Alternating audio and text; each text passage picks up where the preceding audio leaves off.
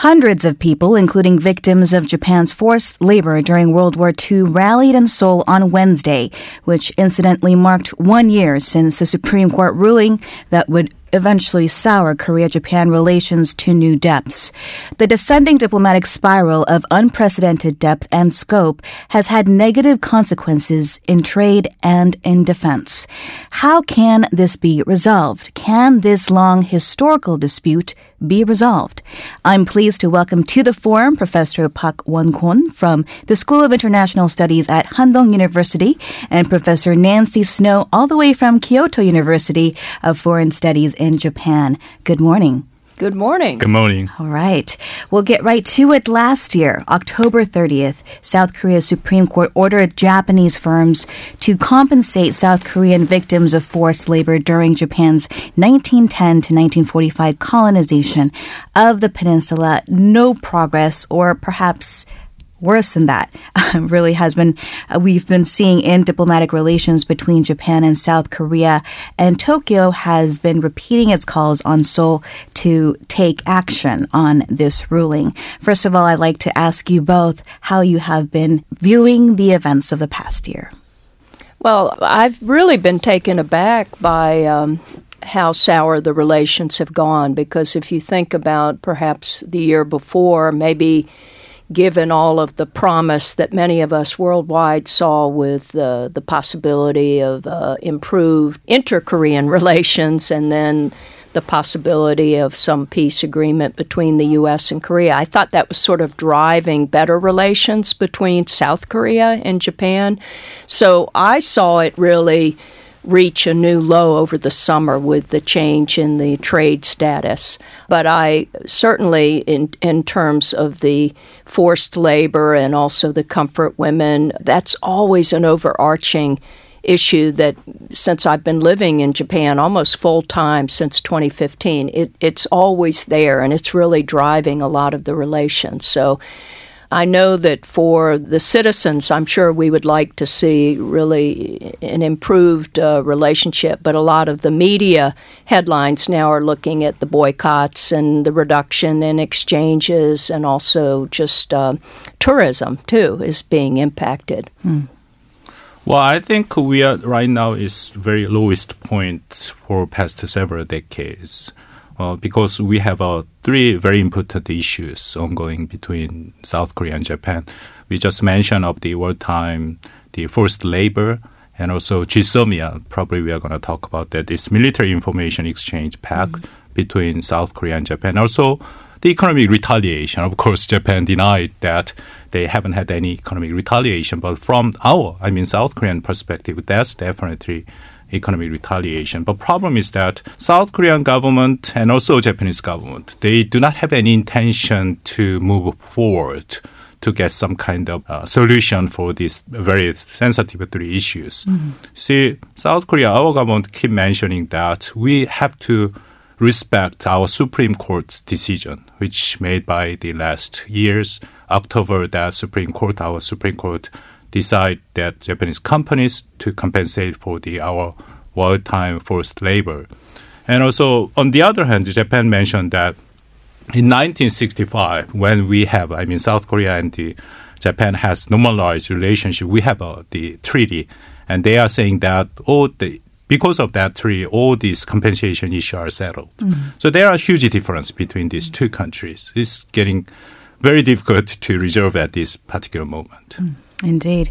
Um, before I guess we get into the politics of this, um, since we have Professor Nancy Snow from uh, Japan, I'm curious to know what kind of the mood has been uh, from your observation on this topic. Has have students perhaps uh, talked about this issue at all or how they feel about South Koreans in general?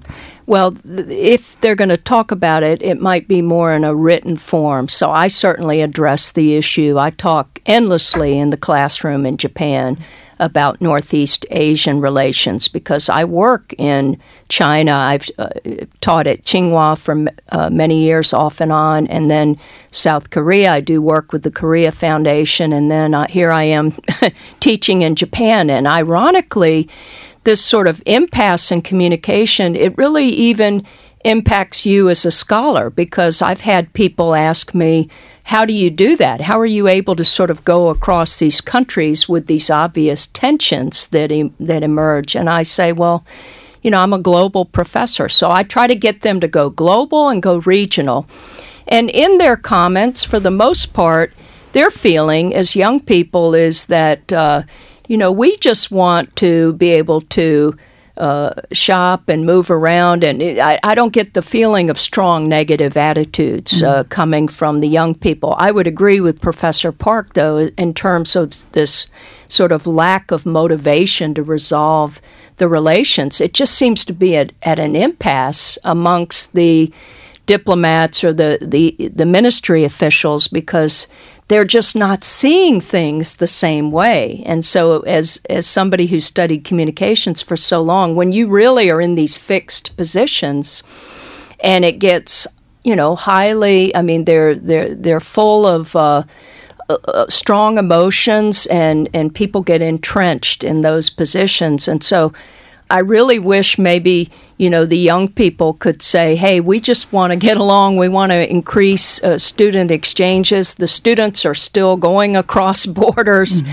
and they kind of want to rise above politics. But you never fully rise above politics. It's it's there with us every day." Yeah, well, we. If I may, as far as I understand, the Japanese public, especially young generation, they are not very aware of this historical difficulty between South Korea and Japan. They have a yeah. such a good relationship with South Korea. They really like K-pop and right. Korean culture. Yeah. But problem is nowadays, especially this issue, the wartime forced labor issue. I think I checked the Japanese survey uh, last week almost 70, 70% of Japanese public support the Prime Minister Abe Shinzo's the kind of policy towards South Korea, which means that it's kind of uh, eligible, I mean, justified to have this economic retaliation from our perspective. Mm-hmm. So that's what I worry about. Mm-hmm. So getting more Japanese people to support Abe Shinzo, we all know that they are the right-wing revisionist, the sure. uh, political forces. So I'm a little bit worried about that. Yeah, yeah. We've had um, many diplomatic tit for tats before. So, uh, Professor Pak, why is it that this time it does feel different? I mean, we have seen young people here in South Korea also engage in boycott of Japanese goods, um, and people are not traveling to Japan on purpose. Um, I think there was a report the other day showing that Japanese uh, beer, which is actually quite popular at the 24 hour marts here in South mm-hmm. Korea, their uh, sales to South Korea dropped by almost 100%. percent mm-hmm. So this is a real issue that um, impacts not only politicians or business people, but also your regular college student on the mm-hmm. street. Mm. So why is it different this time? Because of the econ- Japanese economic retaliation. Mm. We have this kind of a difficulty for experience a lot for several uh, past decades. But this time, Japan actually do retaliate in terms of economy they exclude South Korea from this so-called white list.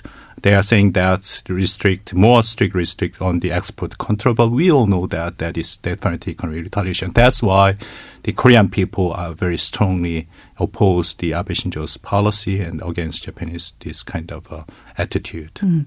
And I suppose on the other side of that, uh, perhaps although the Japanese government hasn't come out to say exactly why they're pushing so strongly on on this issue, is what the implications would be if they were to have to pay these reparations or, or allow the Japanese firms to offer the back pay to the forced laborers of South Korea from the mm-hmm. colonial times and World War II.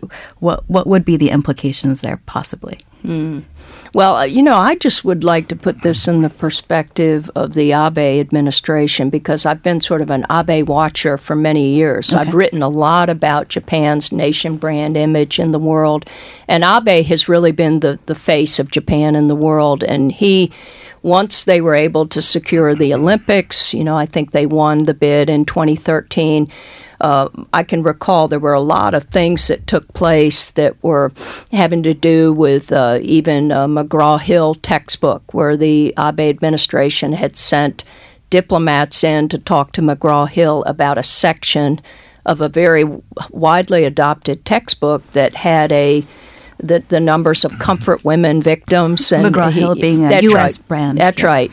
And the McGraw Hill, they they said this is this is free speech. We stand with our scholars, and it, it really looked bad, you mm. know, to mm. have a a prominent country like Japan and the head of Japan really getting involved in that. And I think he even had the, a copy of the book inside the diet and was showing it. So it, over the years, I've seen this sort of strengthening of the, the far right perspective on hardening relations. And I wonder sometimes, too, if the way that Trump and Moon were getting a lot of attention, and even Kim Jong un in North Korea, if Abe and maybe Japan were feeling kind of left out of the mix, and so did that sort of spur from like a social psychological level mm. this uh, interest in well, we're going to play a more hard line now mm. with Korea because I, I do think that uh, there was a sense in Japan that Abe wasn't involved or being consulted much in, in the uh, interests or the issues going on with North Korea and weapons. And so, um, but I do agree with you too as far as the level of maybe just having this information gap in Japan about the history between the two countries. That's that's a chronic condition there. And then if you have people disputing numbers as opposed to, or not just disputing numbers, actually denying the, the, the whole issue, that creates its own set of problems too. So it's there's a lot going on here beyond just the trade or the, this impasse in trade because that's not my expertise, but the, the psychological operations aspect of it is more of my expertise. So I'm greatly concerned that we're not really making progress. And I'm a big believer in dialogue and and having people communicate more with each other and get to know a place. And I hope that even though people will, will boycott for now, um, I hope that that will change. It will lead to some more positive change because I'm always an optimist in the end. Well, but this is not the first time actually we have this kind of very difficult time with Japan. I think most of you remember that back in year 2015, we have a, another very, in some sense, more serious issue there. It's this wartime forced sex slave issue. But finally come up with some kind of agreement in year 2015. Of course, that's very controversial. So that's why our current South Korean government decided to dishonor this agreement. But I remember that during this time period in year 2015, both South Korea and Japanese government is pretty much reluctant to uh, come up with some kind of solution. But United States, they played a very important role. We remember that President Barack Obama, then U.S. President, he brought both our the President then Park Geun-hye also and the Prime Minister Abe Shinzo together have a trilateral dialogue, and then the, he strongly encouraged to come up with some kind of agreement. Mm. So this time, in order to get over this impasse. Right. I think United States played a very important role, should be played very important role, but President Trump, I don't think he has any intention to get involved in this issue. Although other the U.S. high official, like Stilwell, Assistant, Assistant Secretary of State, he will he already visited Japan last week, and he will visit this week to South Korea and to talk about this issue. But I think we, I mean, South Korea and Japan need some kind of uh, justification to have uh, some advanced or the some kind of a solution. For that purpose, for that, I think United States should get involved in this issue. Yeah, I wanted to add too that um, this summer it, it, it, seemed to reach even more of a new low, and that was with the art biennale in uh, mm. in Nagoya. And uh, I went to the last day of the show after the freedom of expression exhibit had been removed, which included the statue of, of the uh, Peace Girl, the little comfort woman statue that's similar to what is outside of the Embassy of Japan here in Seoul. And I wrote a piece for the Nikkei Asian Review about the kind of the handling of that, uh, with allowing a few activists to get the Japanese and the museum to fear some type of domestic terrorism if they keep the exhibit opening. There again, there was a need for even greater dialogue, more free speech than a pulling back on that. And to your comment about Barack Obama, it's astonishing. I remember now the trilateral dialogue, and then Obama was so lauded when he came to the G7, the Ise Shima summit, which was very successful for Abe. And then Obama went and gave his Hiroshima speech, and it became a bestseller. It was instantly translated into Japanese.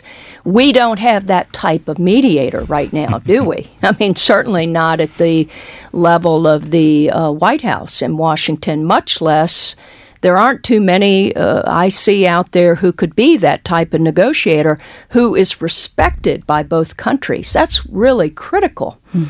That they're not seen as damaged goods or playing favorites to one side or the other. And I think that was part of the Obama magic. I mean, I was certainly critical of him at times, but he, he had that ability to intervene and to serve in that role. We need more such cultural mediators and uh, statesmen and stateswoman type mediators to do this function. If you're just joining us now to the forum, we are discussing current state of relations between South Korea and Japan with Professor Nancy Snow from Kyoto University of Foreign Studies in Japan and Professor Park Won Kwon from the School of International Studies at Handong University. If we can bring, I guess, the conversation back to the present, I think as much resistance as there may be, there is a need to move past this, mm. or at least an effort to. And um, there was some hope, I guess, from the South Korean side when President Moon Jae-in sent a letter mm-hmm. to uh, Prime Minister Shinzo Abe when his Prime Minister Lee Nak-yeon had visited uh, Japan. But the signs at the moment seems to be more on the side of negative that mm. Japan is not ready to talk at the highest level. How are you viewing the prospects of a summit level meeting, Professor well, Park? Yeah, in his this personal letter, I mean, our Moon Jae-in president sent a personal letter to Prime Minister Abe Shinzo, and in that letter, the Japanese media, Yomiuri Shimbun, just reported a couple of days ago that our president has intention to meet Prime Minister Abe Shinzo. Mm-hmm. Although there, he does not use the word of the summit, and also he does not specify the exact date and or the date, mm-hmm. but he expressed this kind of um, intention to meet him. But problem is that it's very difficult to have a summit at this particular moment because we are seeing this difference between Japan and South Korea. Especially this forced labor issue is the most sensitive issue.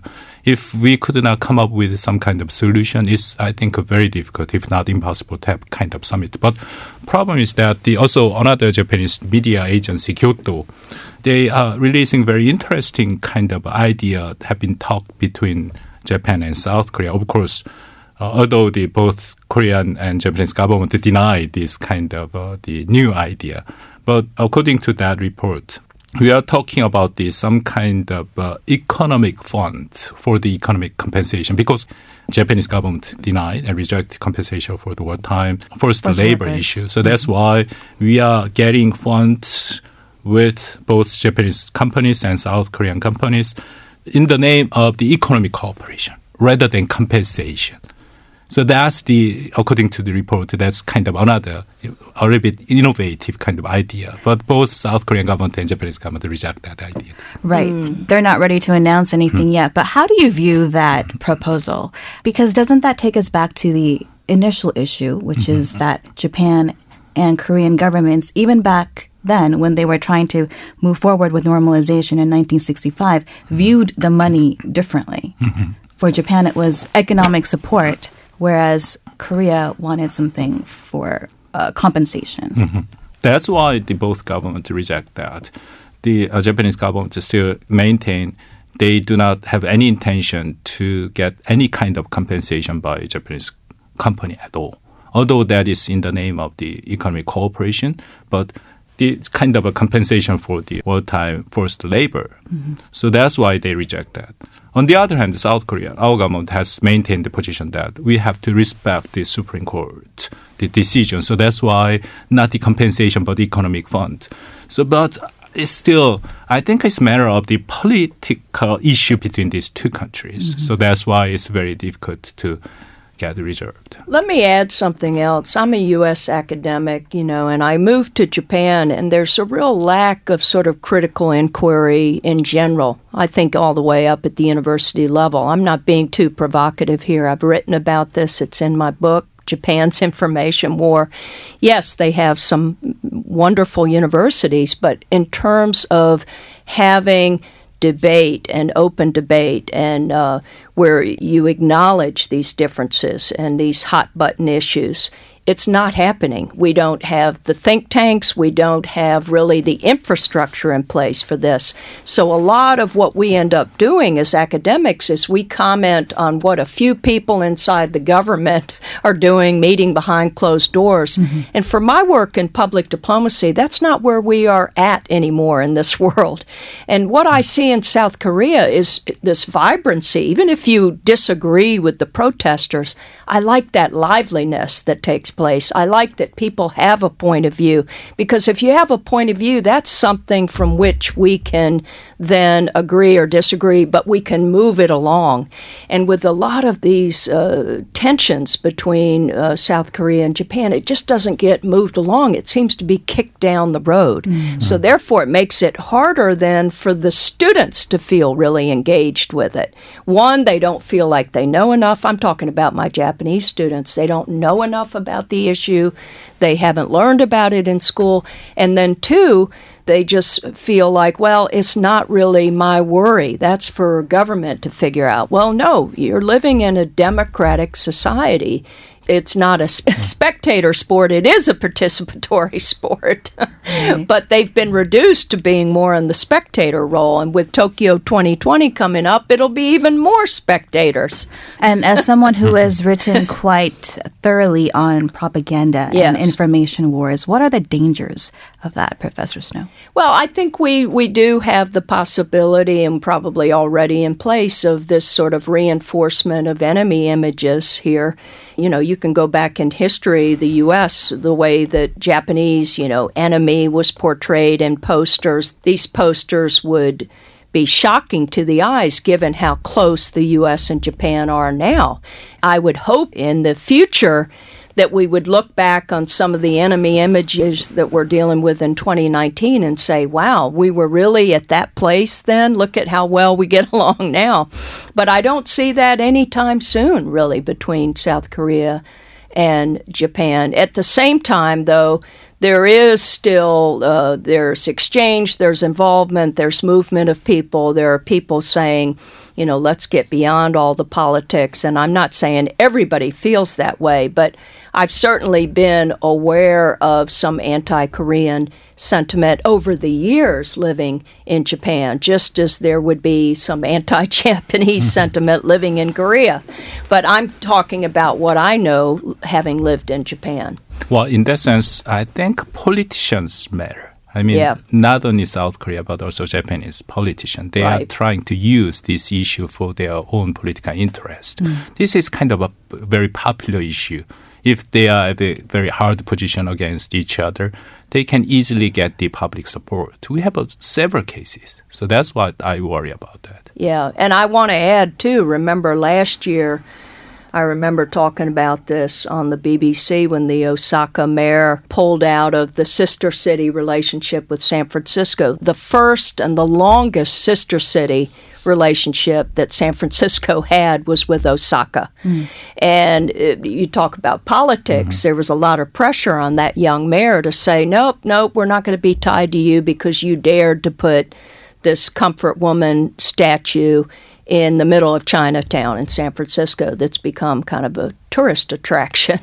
so uh, there are other such statues all over the place, but that can become a, a political capital for a lot of uh, government leaders. Professor Pak, I would like to give the final word to you. Mm-hmm. We do have this deadline coming up. Right. Um, November 22nd. That is when the intelligence sharing pact between Japan and South Korea expires.